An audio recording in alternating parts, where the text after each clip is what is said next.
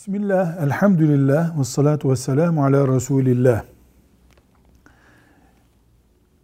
Ağlayan kütük diye bir bilgiye rastlamışız. Kardeşimiz diyor ki gerçekten kütüğün ağlaması diye bir bilgi var mı? Peygamber Efendimizin hayatında aleyhissalatu vesselam yoksa bir hurafe midir bu? Evet, böyle bir bilgi var. Bukhari'de 3583 ve devamındaki hadislerde zikrediyor. Diğer hadis kitaplarında da var. Ağlayan kütük diye bir olay var. Olay şu, Efendimiz sallallahu aleyhi ve sellem bir kütüğün üzerine çıkıp konuşuyordu minber gibi. Yani herkes onu görsün diye. Daha sonra bir sahabe üç basamaklı bir e, minber yaptı. Efendimiz sallallahu aleyhi ve sellem de o minbere çıktı, konuşmaya devam etti. Bunun üzerine o kütük, daha önce çıktığı kütük, deve yavrusu gibi ya da yavrusunu kaybetmiş bir deve gibi sesler çıkarmaya başladı. Ağlama sesleri çıkardı. Efendimiz sallallahu aleyhi ve sellem minberden indi, gitti bir çocuğu okşar gibi onu okşadı, sustu. Sonra buyurdu ki, bu ben onun üzerine çıkıp Allah'ı anıyordum, zikrediyordum. Artık onun üzerinde Allah'ın anılmayacağını anlayınca kaybettiği şeyin ağırlığından dolayı ağladı. Bunu şuraya gömün buyurdu sallallahu aleyhi ve sellem Efendimiz. Sonra ashab-ı kiram onu gömdüler. O gömdükleri yer şu anda Mescid-i Nebi'de Peygamber sallallahu aleyhi ve sellem Efendimizin mescidinde bir direğin adıdır. O direğin altında o kütük gömülüdür. Bu bir hayal değil, bir e, kişinin yazdığı bir romandan alıntı değil, bizzat din öğrendiğimiz kaynaklarımızda, hadis kitaplarımızda mevcut olan bir gerçektir. Velhamdülillahi Rabbil Alemin.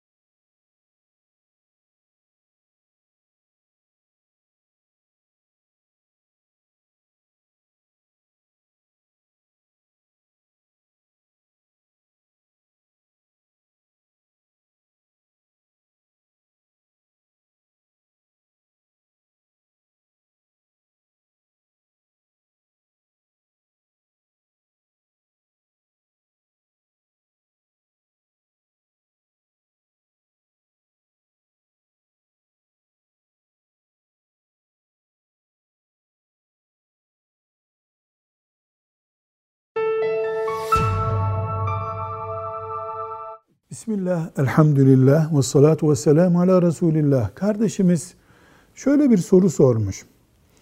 Ee, ben tez hazırlayacaktım. İnterneti kullanmam gerekiyordu.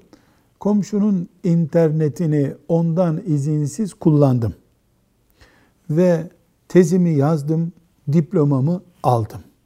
Şu anda benim elimdeki diplomam izinsiz kullandığım başkasına ait internet sayesinde benim diplomam oldu. Bir vebalim var mı? Bir suç işledim mi? Cevap olarak diyoruz ki evet. Başkasının arabasını izinsiz olarak kullanmakla başkasının internet hattını kullanmak arasında bir fark yok.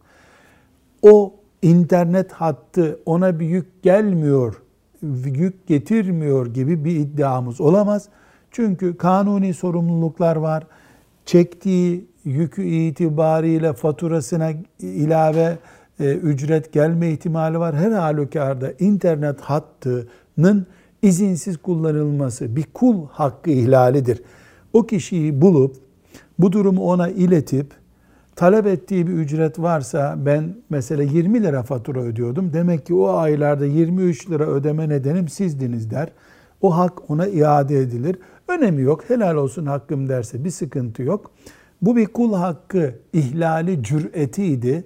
Bu ortada bir günah söz konusu demektir. Bu günah içinde istiğfar ederiz ama inşallah diploma açısından bir sıkıntı yoktur. Bir kusur kabul ederiz bunu ama diplomayı kullanmak ve onunla maaş alacağımız bir işe girmek caiz değildir şeklinde bir bilgi söylemiyoruz. Velhamdülillahi Rabbil Alemin.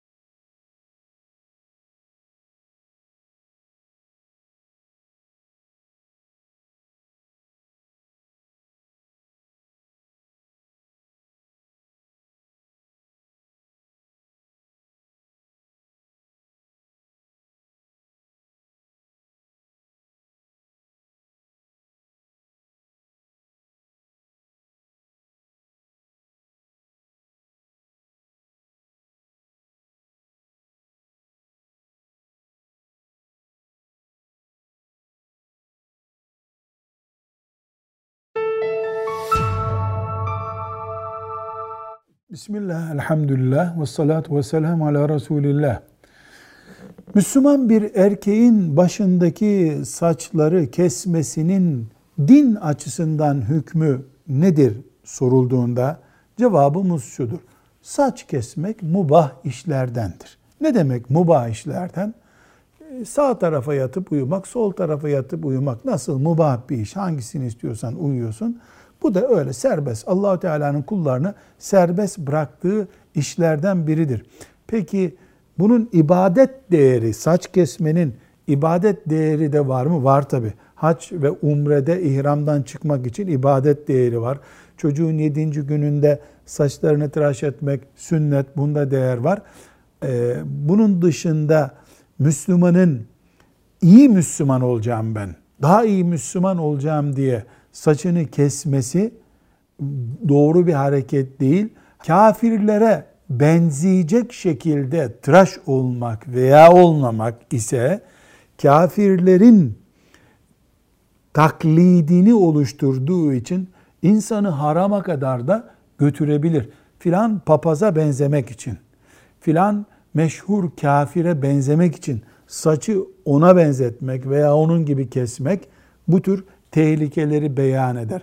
Ama genel olarak saç kestirmek mubah olan işlerden biridir. Velhamdülillahi Rabbil Alemin.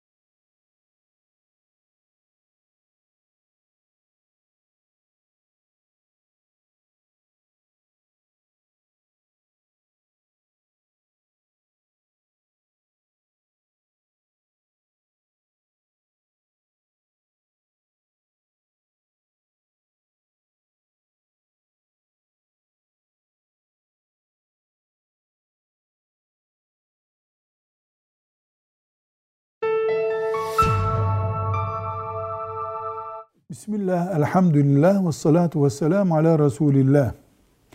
Bir hanım kardeşimizin şöyle sorusu var. Ee, saçlarım dökülmeye başladı. Ben ve eşim bundan rahatsız olduk. Ee, bir kuaför de daha önce kesilmiş saçlarını saçına bağlayabilirim. Yama yapar gibi. Saçın böylece gür ve uzun görünür dedi. Bunu yaptırabilir miyim? diye soruyor. Saç ektirmek açısından bir sıkıntı yok. Yani bir tedavi çeşidi o. Başka bir yerden enseden alınan saç mesela ortaya dikiliyor. Bunda bir sıkıntı yok. Ancak kopmuş, kesilmiş bir saçı diğer saça puntolor gibi, kaynak yapar gibi yamamak hadisi şeriflerde yasaklanıyor. Kendi saçı veya başkasının saçı. Saç dikmek başka şey, saçı saça bağlamak, düğme yapmak ya da kaynak yapmak başka bir şey. Bu saçı saça kaynak yapıp saçı uzatmak hadislerde yasaklanıyor. Hiçbir şekilde bu caiz değil. Elhamdülillahi Rabbil Alemin.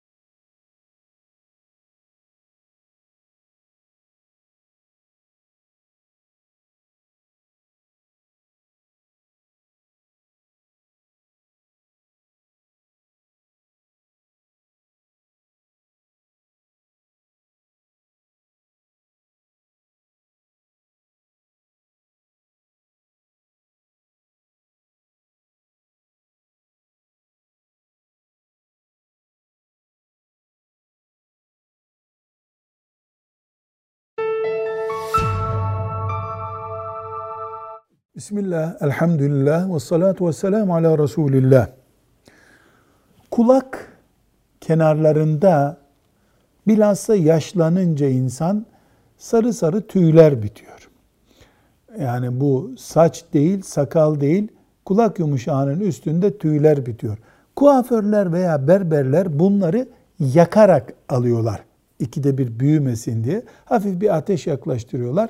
O kıllar yanıyor. Yanınca da işte 10 günde büyüyecekse bir ayda büyüyor herhalde. Bu caiz midir sorusuna vereceğimiz cevap şudur. Eğer bedene bir zararı yoksa, sağlık açısından bir sıkıntı oluşturmuyorsa bu tür, bu tür tüyleri hafif bir yakmayla almak caizdir. Bir sakıncası yoktur. Velhamdülillahi Rabbil Alemin.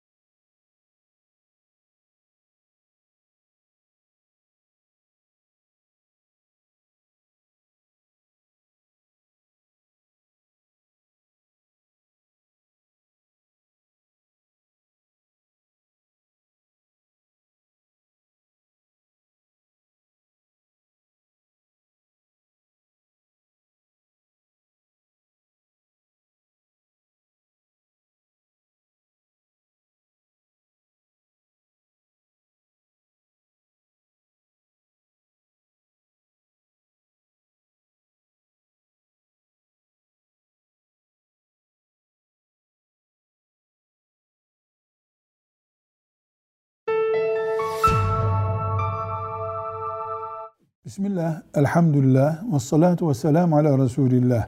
Kardeşimiz merak etmiş, ashab-ı kiramın içinde belli isimler, ünlü isimler. Ebu Bekirler, Ömerler, Aliler, Osmanlar radıyallahu anhum cemiyen. Müşriklerin, o döneme ait müşriklerin içinde de böyle meşhur isimler var mı? Mesela sahabe deyince filan filan isimler hep öne çıkıyor. Müşriklerin de böyle isim, meşhur isimleri var mı? Var elbette. Ebu Cehil meşhur bir isimdir. Ebu Leheb meşhur bir isimdir. Ebu Leheb'in karısı meşhur bir isimdir. Velid ibn Mughire meşhur bir isimdir. El-As ibn Vail meşhur bir isimdir. Übey ibn Halef meşhur bir isimdir. Bunlar meşhurdurlar ama dinimiz ve tarihimiz bunların eylemlerini özellikle öne çıkardığı için biz bu isimlerle fazlaca da meşgul olmayız. Doğru olan da odur. Velhamdülillahi Rabbil Alemin.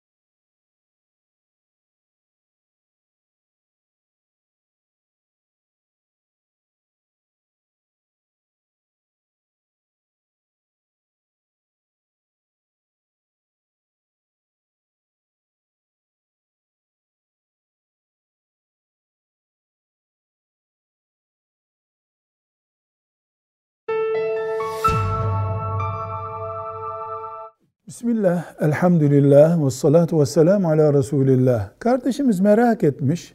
Şimdi ben Kur'an-ı Kerim'i önüme koyup açtığımda Fatiha suresi, Bakara suresi, Ali İmran suresi, Nisa suresi, Maide suresi, en sonda İhlas suresi, Felak Nur suresi, Nas suresi bu şekilde bir Kur'an görüyorum.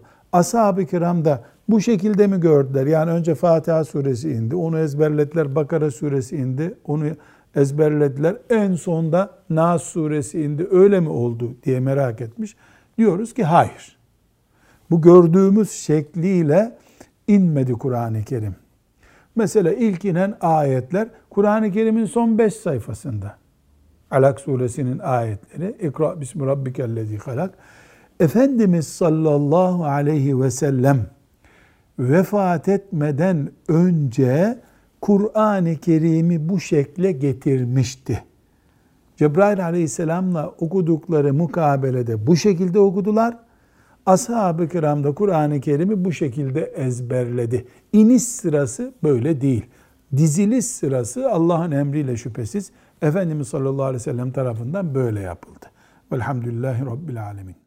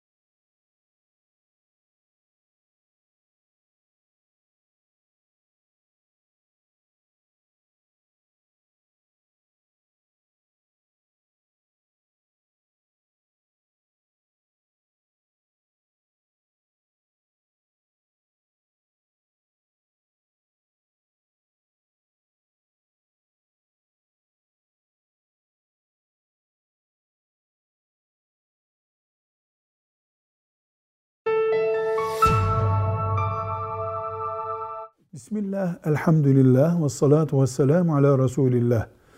Deniyor ki borcu olan sadaka verebilir mi? Sadaka ne demek? Üzerimizde bağlayıcı bir yükü bulunmadığı halde bir hayır yapmak demek. Çıkarıp 10 lira bir fakire vermek demek. Borç ne? Dinen ve kanunen ödemek zorunda olduğumuz yükümlülük demek. Bir Müslüman borç sırtında iken sadaka verdiğinde bu o borcu ödemesi açısından sıkıntı oluşturacaksa sadaka vermemelidir. Caiz değil. Ama borcu hiç ondan etkilenmeyecek bir durumda ise sadaka verdiğinde sadakayı elbette vermelidir. Ne gibi? Milyon geliri, geliri olan birisinin 50 bin borcu var diyelim. Ama milyonda geliri var. İki sadaka verse o, 3 lira sadaka verse hissedilmez bile bu. Dolayısıyla o sadaka vermesin borcu var dersek yanlış olur. Ama hiçbir gelir yok. Bir yığın borç var. Bir de sadaka vermeye çalışıyor. Yanlış. Borç öne geçmeli. Velhamdülillahi Rabbil Alemin.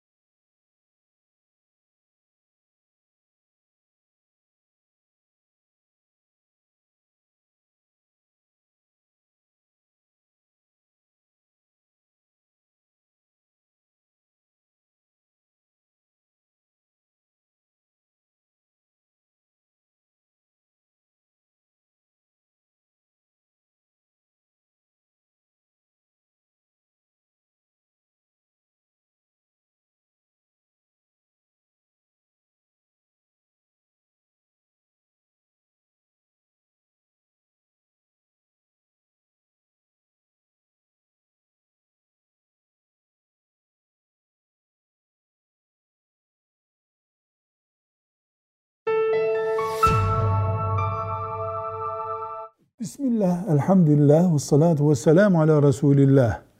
Diyor ki kardeşimiz sık sık Kureyş kelimesini duyuyorum. Kur'an-ı Kerim'de de sure adı bu. Kureyş nedir? Kureyş, Nadir bin Kenane isimli kişinin çocuklarının adıdır.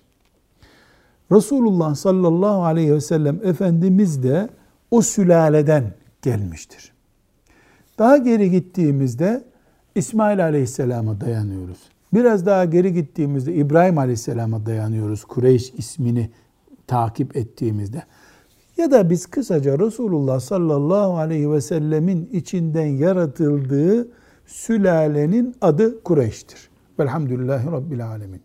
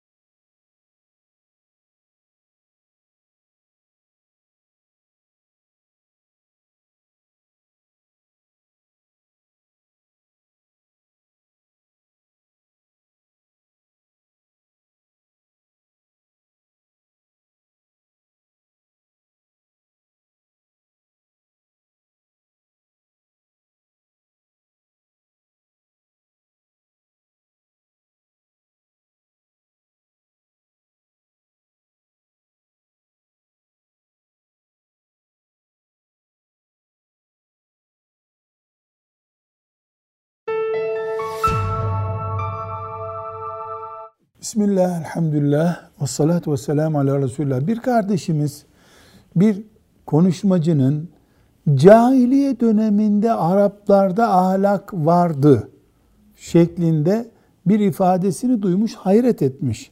Yani allah Teala'nın lanet ettiği bir toplumun içinde ahlak nasıl olur düşünmüş. Ee, bu söz biraz eksik olmuş. Kardeşimizin tepkisinde de biraz fazlalık var. Sözün doğrusu şudur. O cahiliye Arapları, o zalimlerin içinde bazı ahlaki kırıntılar vardı. Tek tük ahlak mesela konuşurken doğru konuşmak, bir noter belgesi gibi konuşmak bir kültürdü. Misafire ikram çok ciddi bir ahlak konusuydu. Söz verdiklerinde sözünde duruyorlardı. Sözünden caymak, insan öldürmek gibi kabul ediliyordu. Komşuluklarına saygı vardı. Yani evlerini kilitlemiyorlar. Komşularına karşı güvende hissediyorlardı. Şecaatli adamdılar. Ürkek değildiler. Ve hayat şartlarına karşı sabırları vardı. Ama kaybettikleri şey insanlığın kendisi, iman olduktan sonra, putperest olduktan sonra bunların ağırlığı ne kadar olacak diye soru sorulabilir. Nitekim bugün Avrupa'da bu sözü edilen şeylerin bir kısmı Avrupa toplumlarında, Avrupa medeniyetinde de bulunabilir. Ama insanlığın kökü gittikten sonra Avrupalı kırmızı ışıkta duruyormuş. Sokak kedilerine çok merhametli davranıyormuş. İnsan, insan kaybolduktan sonra sokak kedisine merhametli davransan ne olur? Merhametsiz davransan ne olur? Öz olan bu dünyada eşrefi mahluk olan insandır. O zamanki cahiliye Arapları içinde geçerli olan kural kuydu. Velhamdülillahi Rabbil Alemin.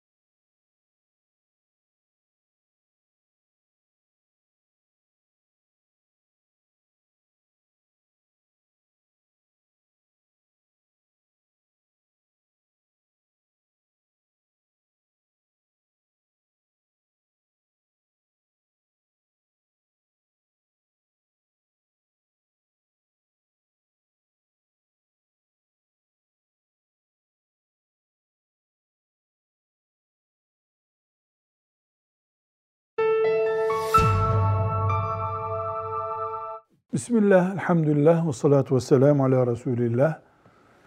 Hormon ilavesi yaptırmak dinen caiz midir? Hormon doktor tavsiyesi veya doktorun önerisi ile oluyorsa, yan etkisi yoksa, içinde haram bir katkı maddesi yoksa yapılabilir, uygulanabilir. Eğer içinde haram bir madde varsa, domuzdan bir mamulle mesela yapılıyorsa, bu sefer doktorun hayati bir tehlikeye karşı bunu ilaç olarak vermiş olması lazım, caiz olması için. Velhamdülillahi Rabbil Alemin.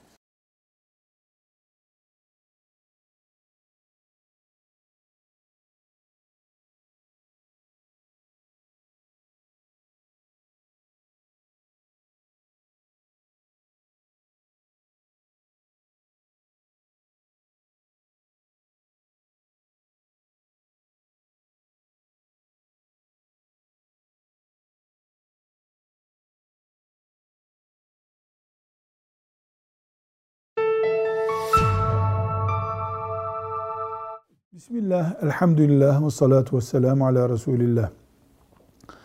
Arap Yarım Adası'nda Peygamber Efendimiz sallallahu aleyhi ve sellem peygamber olduğunda o zamanki nüfusta sadece müşrik dediğimiz insanlar mı vardı? Müşriklerden başka birisi yok muydu? Cevap olarak diyoruz ki vardı. Hanifler vardı. İbrahim Aleyhisselam'dan kalan dini, itikadı yaşamaya çalışıyorlardı. Yahudiler vardı, Hristiyanlar vardı, Mecusiler vardı, başka putperestler vardı. Sabiiler denen, Sabiiler denen bir grup vardı. Ama genel olarak müşriklik hakim ismin adıydı. Onun için biz Efendimiz sallallahu aleyhi ve sellem öncesine ait dönemi müşriklerin cahiliye dönemi olarak zikrediyoruz. Velhamdülillahi Rabbil Alemin.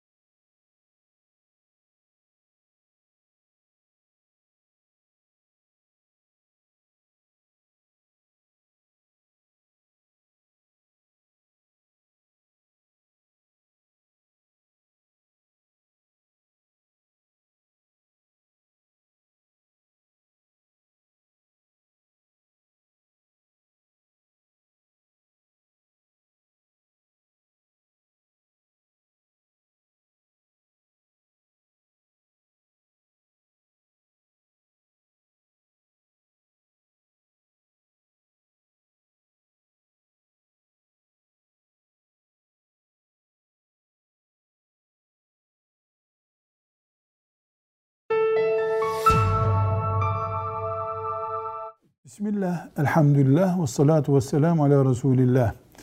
Siyer ilmi konuşulurken, tarihten söz edilirken, yer yerde coğrafyadan söz edildiğinde Hicaz bölgesi denir.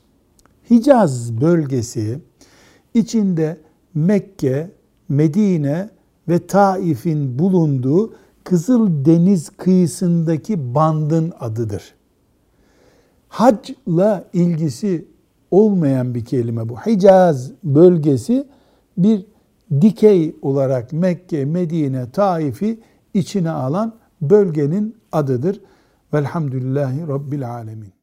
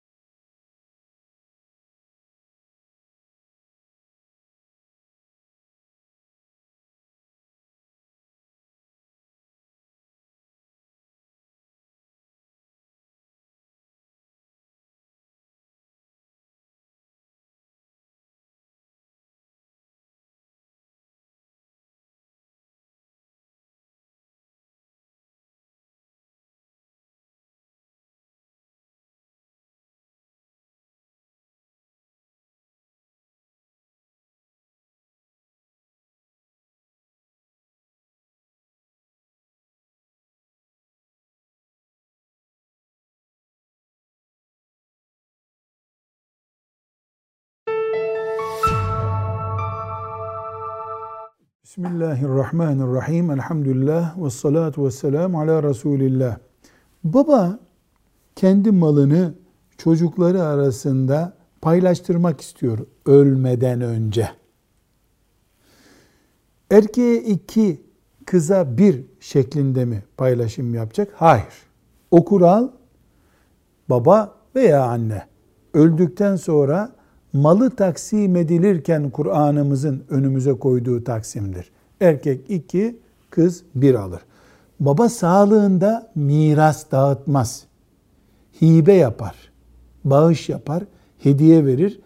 O zaman herkese eşit verir. Nedir eşit? Erkeğe bir daire verdiyse kıza da bir daire verir. Velhamdülillahi Rabbil Alemin.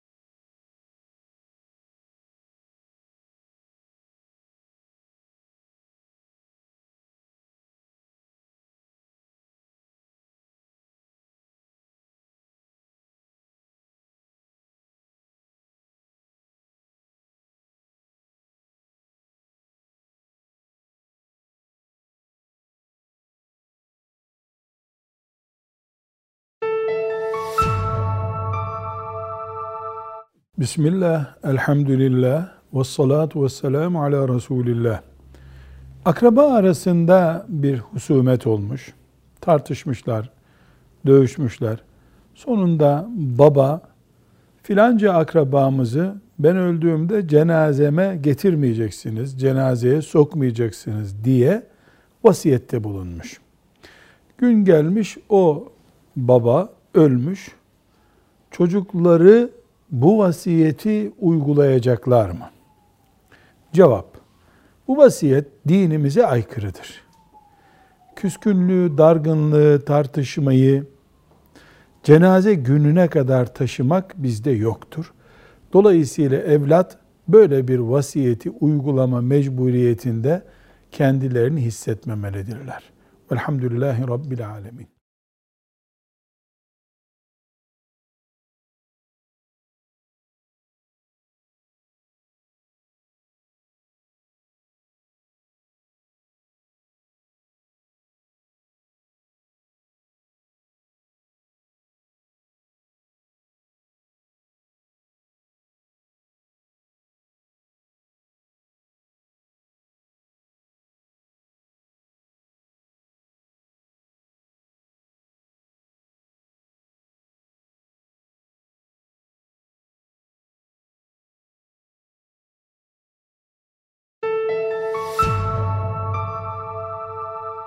Bismillah, elhamdülillah ve salatu ve selamu ala Resulillah.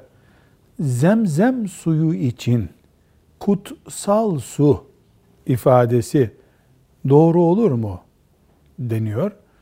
Cevap olarak deriz ki kutsal su bize ait bir deyim değildir. Biz ümmet olarak mübarek su deriz.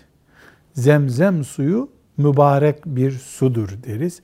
Kutsal su kelimesi başkalarına ait kavramları çağrıştırabilir. Velhamdülillahi Rabbil Alemin.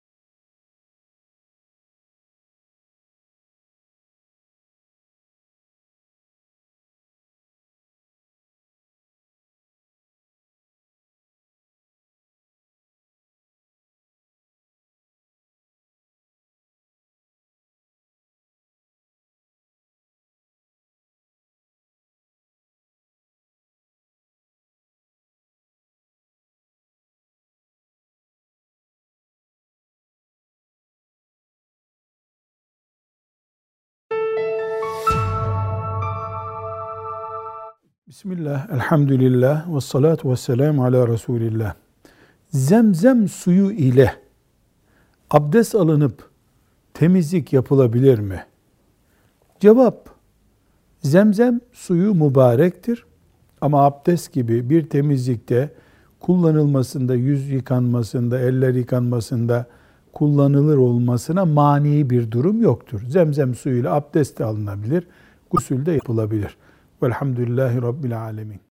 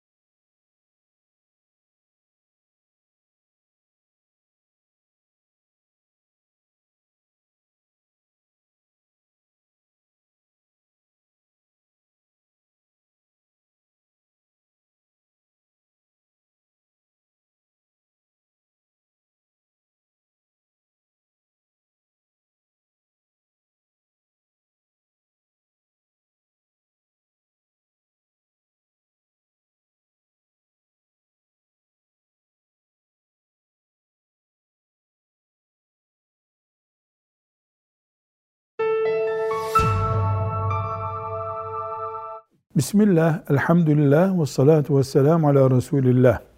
Zemzem suyumuz Mekke'de çıkıyor. Mekke'nin dışına bidonla götürüldüğünde de oradaki mübarekliği devam ediyor mu? Cevap, çıktığı yerde de, Afrika'da da, Asya'da da, dünyanın her yerinde zemzem suyu safiyeti korunduğu sürece zemzem suyudur. Orada da mübarektir, Mekke'de de mübarektir.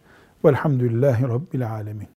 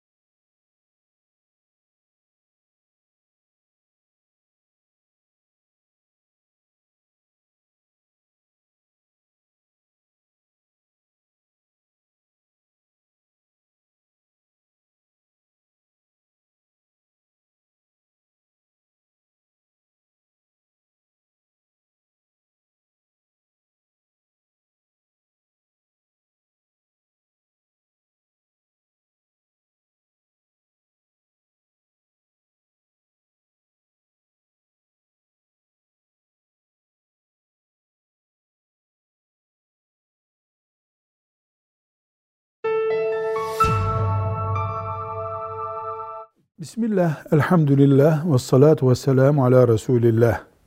Şöyle bir sorumuz var. İki Müslüman veya üç, dört Müslüman bir araya gelip ortak iş yapmak istiyorlar. Bununla ilgili en temel prensipler nelerdir? Burada diyoruz ki en temel prensipler, pek çok kuraldan söz edebiliriz ama en temel prensibimiz şudur. Birisi sermayesini, öbürü bilek gücünü ortaya koyacak bir ortaklıkta olabilir. İkisi de sermaye üzerine çalışacak olabilirler. Ama her halükarda kimin ne koyacağı önceden belli olacak. Şirketin bu ortaklığın karının nasıl dağıtılacağı önceden belli olmalı. Mesela şu kadar para koydum. Ben bilek gücüyle çalışacağım. Bunu şöyle taksim edeceğiz diye belli olmalıdır. İki, hiçbiri kar garantisi taşımamalıdır. Ortaklıkta koyduğu sermayenin karını garanti eden caiz olmayan bir iş yapmış olur. Öbür taraf bunda benim gönlüm var ben garanti ediyorum diyemez. Böyle bir ortaklık olmaz. Üçüncü kural zarar durumunda eğer şirketleri, ortaklıkları zararla sonuçlanırsa kardaki oranları gibi zararı bölüşecekler. Yüzde otuz biri yüzde yetmiş öbürü alıyorduysa kardan zararı da o şekilde bölüşecekler. Böyle bir ortaklık bir yıllığına da yapılabilir, beş yıllığına da yapılabilir. Herhangi bir sürede konmayabilir. Özellikle karı garanti etme konusunda çok dikkat etmeleri gerekiyor. Kar garantili bir ortaklık olmaz. Velhamdülillahi Rabbil Alemin.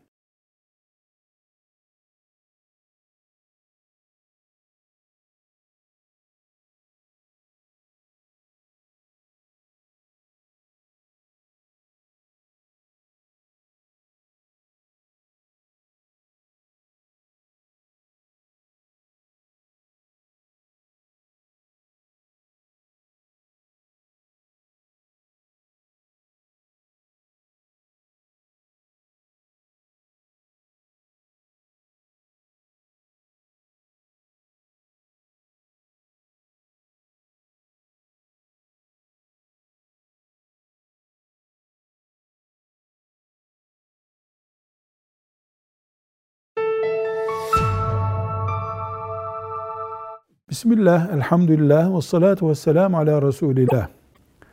Altın, gümüş ve döviz satışında ticaretin peşin olması lazım. Döviz burada, para burada, masada olması lazım. Altın burada, para burada olması lazım. Kartla satış yapılacaksa altın, gümüş ve dövizde ancak şu şekilde caiz olabilir. Kart post cihazına konduğunda bir dakika içinde öbür hesaba para yatmış olacak. Ne demek bu? Yani taksitlendirmek için kullanılan para kartından altın, gümüş, döviz ticareti yapılamaz. Eğer bir kart post cihazına konduğunda filanca kişinin hesabını mesela kuyumcu, mesela dövizci hemen ekranda hesabında parayı yatmış görüyorsa bu ticaret caiz. Hayır. İleride banka 45 gün sonra bana ödenecek, ödeyecek dediğimiz ticarette sıkıntı var. Velhamdülillahi Rabbil Alemin.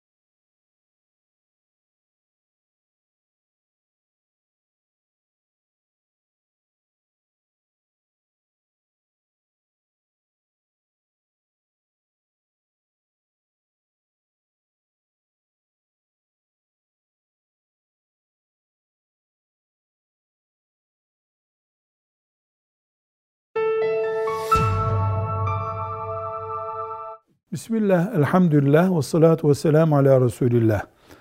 Boşanmış kadın, boşanmadan önceki kocasından, eski kocasından nafaka alabilir mi? Bir, eğer kadın hamile ise doğum yapana kadar kocası ona bakmak zorunda. İddeti bitene kadar da bakmak zorunda. Hayır, iddeti bitti, doğumu da yok, hamile değil. Çocuk annenin yanında kaldıysa çocuğun nafakasını baba olarak vermek zorunda. Bunun dışında boşanmış kadının kocasından dini değerler olarak nafaka alması diye bir şey söz konusu yoktur. Elbette kocası mehrinden dolayı başka bir sebeple kadına bir borcu vardıysa bu borcu ödeyecek. Bir şey taahhüt ettiyse onu ödeyecek. Ayrı bir konu mevcut yasalarla ilgili durum dinle uyumlu bir durum değildir. Velhamdülillahi Rabbil Alemin.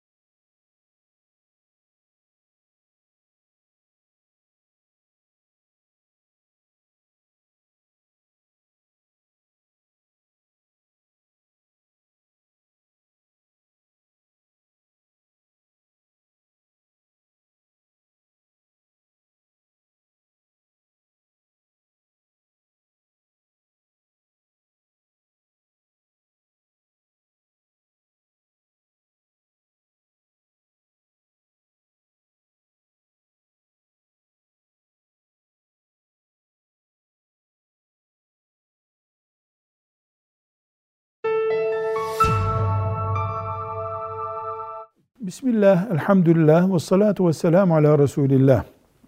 Aile içinde tartışma olmuş. Kadın sinirlenip çantasını alıp babasının evine gitmiş. Kocası da gittiğin gibi geri gelirsin demiş. Kadın da geri gelmemiş. Bir ay, iki ay, üç ay, dört ay, bir sene, iki senedir kadın babasının evinde, erkek gelirsen bu evde ailemiz devam eder, ben seni gelip almayacağım demiş. Uzun bir zaman geçmiş. Bu bir boşanmış olma durumu oluşturur mu?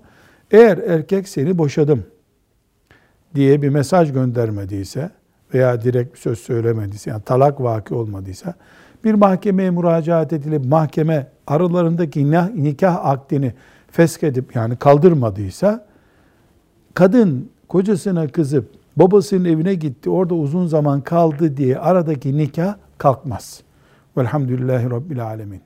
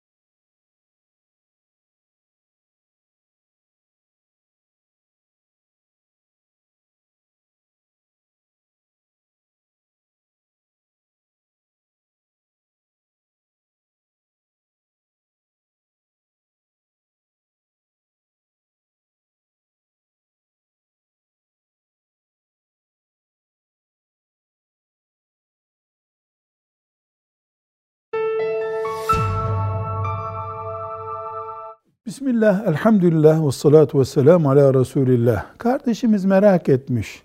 Diyorlar ki meyve ağacı kesmek günahtır deniyor. Doğru mudur?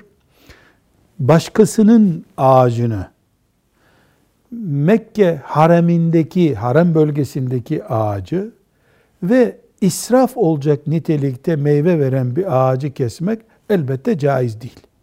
Bunun dışında ben buraya başka bir ağaç dikeceğim ya da böcek topluyor veya meyvesi iyi değil veya herhangi bir sebeple odun yapmak için bir ağaç kesilebilir. Meyve ağacı kesmek yasaktır diye bir kuralı yok dinimizin. İsraf haramdır diye bir kural var. Velhamdülillahi Rabbil Alemin.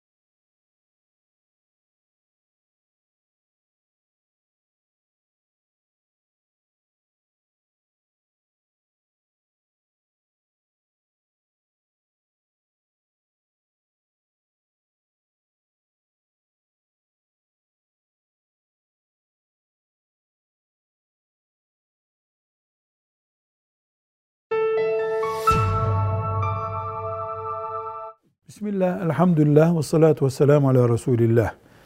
Bir kardeşimizin merakını mucip olmuş. Kafir beddua etse veya dua etse Allah onu kabul eder mi? Tek bir cevabımız var. Allah Rabbul Alemin'dir. Yani bütün alemlerin, herkesin Rabbidir. Ona kafir yalvardığında da o yalvarmayı kabul eder. Bu dünyevi bir konuda olur.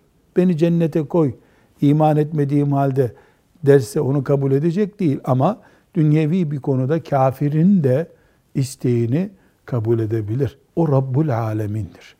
Velhamdülillahi Rabbil Alemin.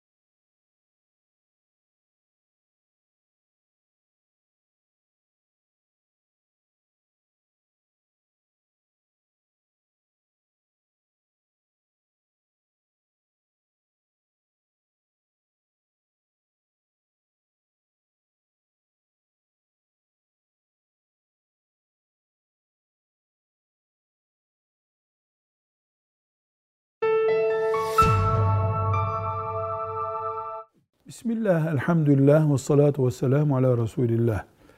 Demişler ki adak yapıp adağını yerine getirmeyen münafıktır.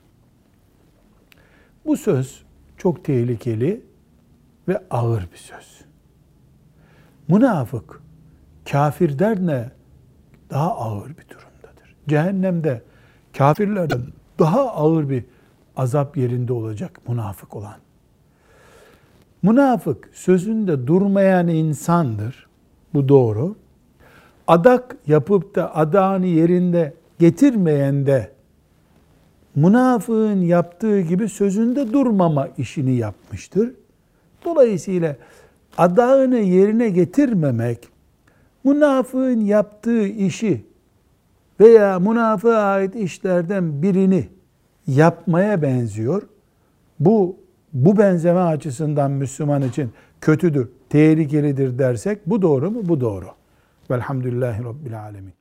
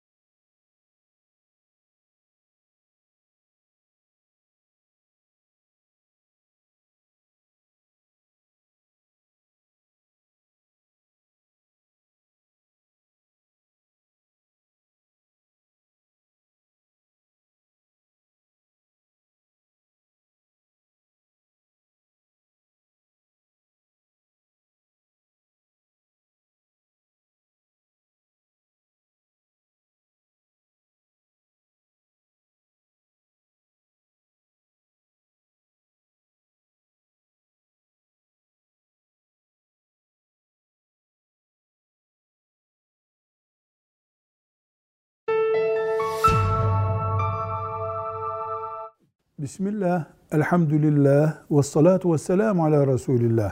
Rabbimiz Kur'an'da borç alıp verirken yazın buyuruyor. Buradaki yazın sözü bu kalemle yazıldığında sadece yerine gelen bir emir midir? Yoksa mesela banka havalesi gönderdiğimiz için, bilgisayarda kayıt tuttuğumuz için veya başka bir yöntemle belgelediğimiz için Allah'ın bu emri yerine gelir mi? Gelir. Oradaki yazmak kalemle alıp bir kağıda yazmak, imza atmak değildir. Yani belgeleyin demektir o. Bu belgeleme itiraz edilmeyecek bir şekilde hangi yöntemle belgeleniyorsa Rabbimizin emri yerine gelmiştir. Velhamdülillahi Rabbil Alemin.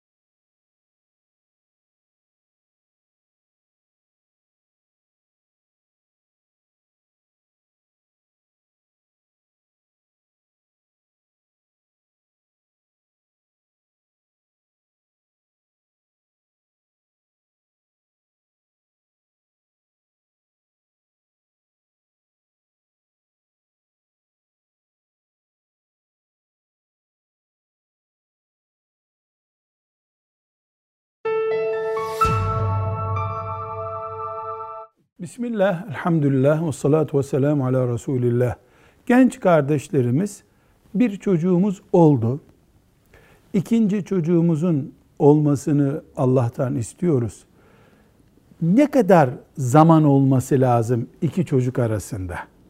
Mesela birinci çocuğumuz şu yaşa gelsin de ikinci çocuğumuzun o, o yaşta olmasını isteyelim diyeceğimiz dini bir kural var mıdır diye sormuş. Cevabımız şudur. Bu kişilerin kendi arzularına ve doktorun tavsiyesine bağlıdır. Dinin böyle bir emri yoktur.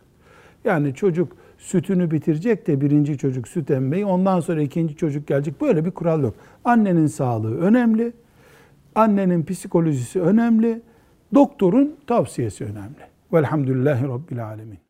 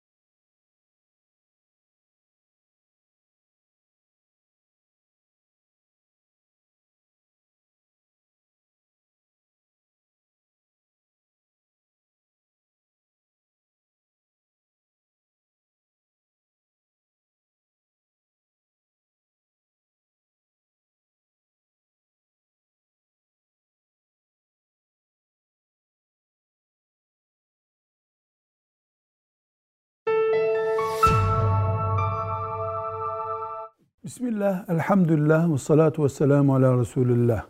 Allah emaneti göklere ve yere arz etti de onlar çekindiler bu emaneti almaktan diye ayet var. Bu konuşuluyor. Buradaki emanet nedir? Ve bu emanet nasıl onlara verilmek istendi? Sorusunun cevabı şudur. Buradaki emanet Allah'ın şeriatıdır. Kur'an'ı, dini, Allah'ın insanları ve cinleri kendisi için yarattığı o ibadet dünyasıdır.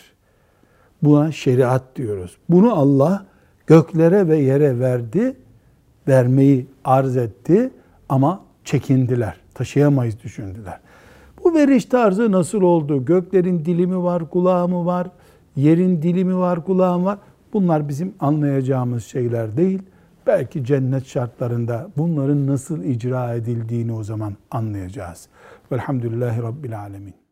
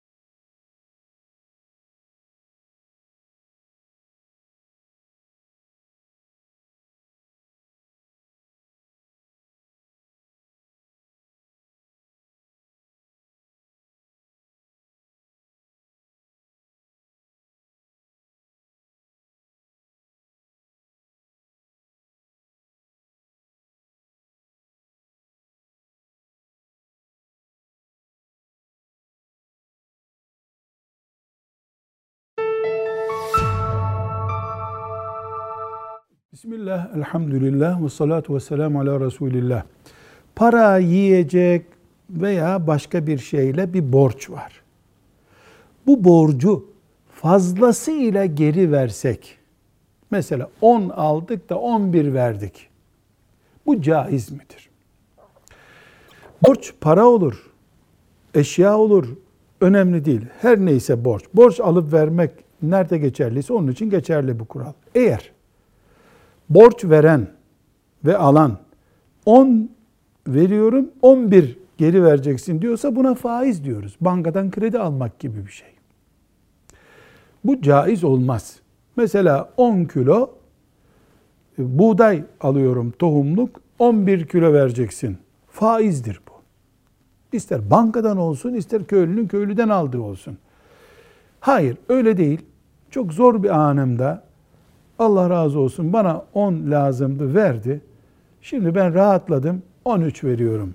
Gönlümden öyle geçiyor. Yani üçü de teşekkürüm benim. Bu faiz değildir. Bu caizdir. O zaman faiz ve yasak olan nedir? Bir şeyi borç olarak verip verdiğinden fazlasını geri istemektir. Hediyeleşmek anlamında bir yasak yoktur. Buradaki hediyeleşme şüphesiz yani ben istemiyorum ama sen muhakkak anlıyorsun değil mi şeklinde gizli bir tahammül oluşmuşsa e bu meleklerin e, anlayacağı bir şeydir bu gizli tahammül. Benim öyle bir beklentim yok. Benim alacağım 10'dur. Saydım 10. 12 çıktı. Ya 2'yi yanlış saydın herhalde dediğimde hayır teşekkürümdür bu benim diyorsa bir sıkıntı yok. Velhamdülillahi Rabbil Alemin.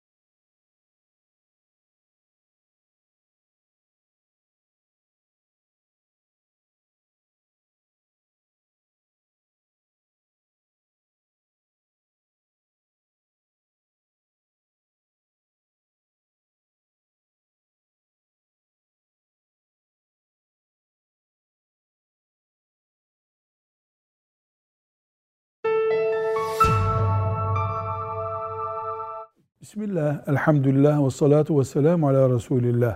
Bir kadın iddet beklerken evlenemez sözü ne anlama geliyor diyorlar. İddet ne demektir? Onu bilmemiz lazım. İddet bir erkekle kadın arasındaki nikah bittikten sonraki süreçtir. Bu boşamayla olabilir, ölümle olabilir. Ölüm olursa 4 ay 10 gün kadın iddet bekler kocası öldüğünde. Boşamadan sonra ise 3 ay başı dönemini bekler. Bunu da 3 ay kabul edelim yaklaşık. Bu iddet beklemesi kadının.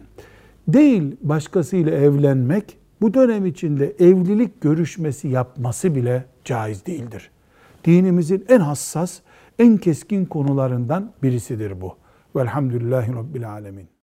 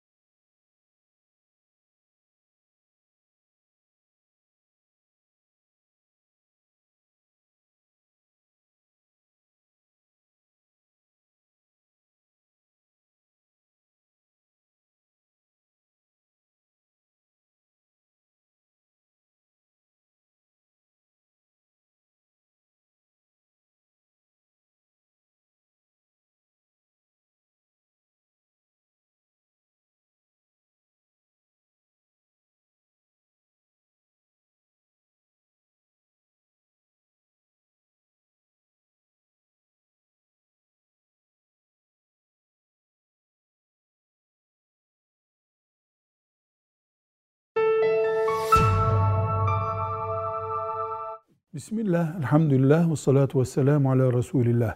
Suizan diyorlar. Suizan ne demektir? Suizan bir başkası hakkında içimizde onun kötü olduğuna dair yerleşmiş kanaat sahibi olmak demektir. A şahsı B şahsı için o kötüdür diyor. Böyle bir kanaat besliyor. Bu belgeli, sabit, mahkeme kararlı, herkesin bildiği bir şey olursa bu suizan değil. Gerçek o zaman.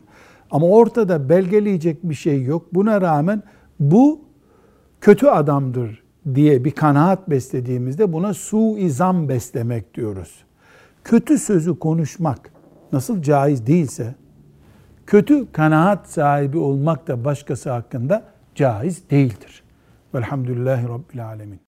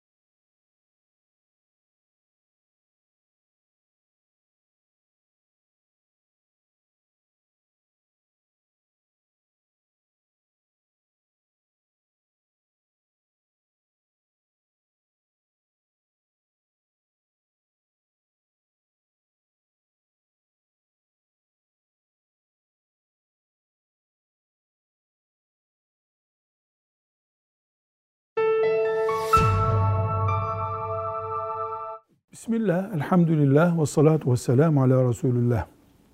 Kardeşimiz e, İlahiyat Fakültesi öğrencisi merak etmiş. Nasıl fakih yani fıkıh alimi olurum ben diye sormuş. Bunun bir dakikalık cevabı şudur. Kur'an'ı bileceksin. Asgari bin hadisi, fıkıhla ilgili hadisleri bileceksin. Tabii bunlarla beraber Arapçayı, Kur'an ve hadis anlayacak düzeyde bileceksin. Fıkhın metodolojisi diyebileceğimiz usulü fıkı bileceksin. Ve ve bir fakihin yani fıkıh aleminin dizinin dibinde yol yordam öğreneceksin. Bunun dışında da çok şey bilebilir mi? Yani bunları bu saydığımız beş prensibi e, oluşturmadan da insan fıkıh bilebilir mi? Bilir ama ona biz ilmuhal bilgisi deriz. Yani ön bilgiler, günlük bilgiler onun bildiği bilgiler olur. Velhamdülillahi Rabbil Alemin.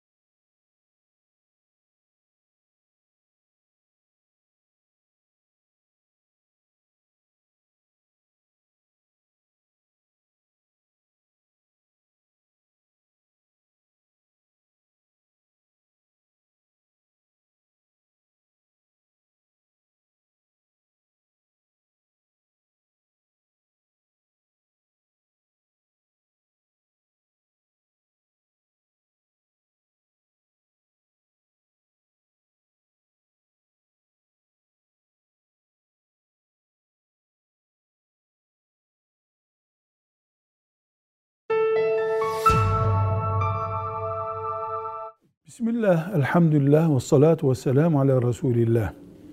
Kızın babası benim kızımı akrabam dışında kimseye vermem. Benim damadım akrabam olacak diye diretiyor.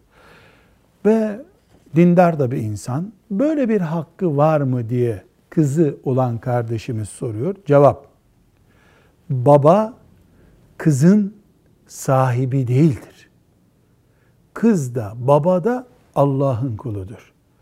Ahlaklı ve dindar olana verin buyurmuştur Peygamber sallallahu aleyhi ve sellem Efendimiz.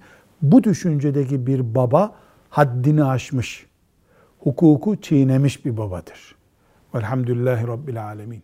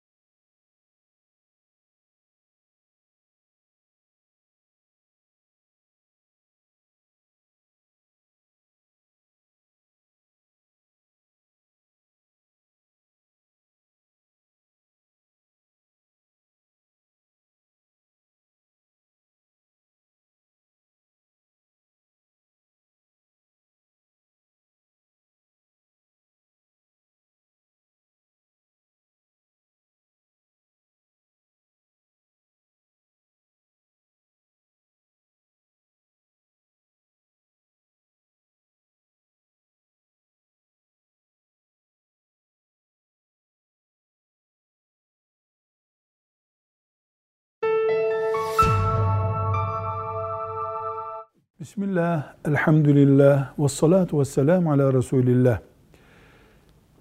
Balık üretiminde balıklara necis yani pis denebilecek yemler yediriliyor.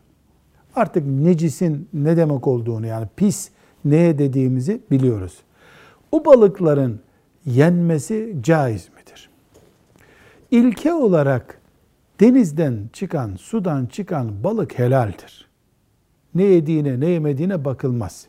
Ama balığı tavaya koyduğumuzda o sözünü ettiğimiz necaset burnumuza koku olarak geliyor.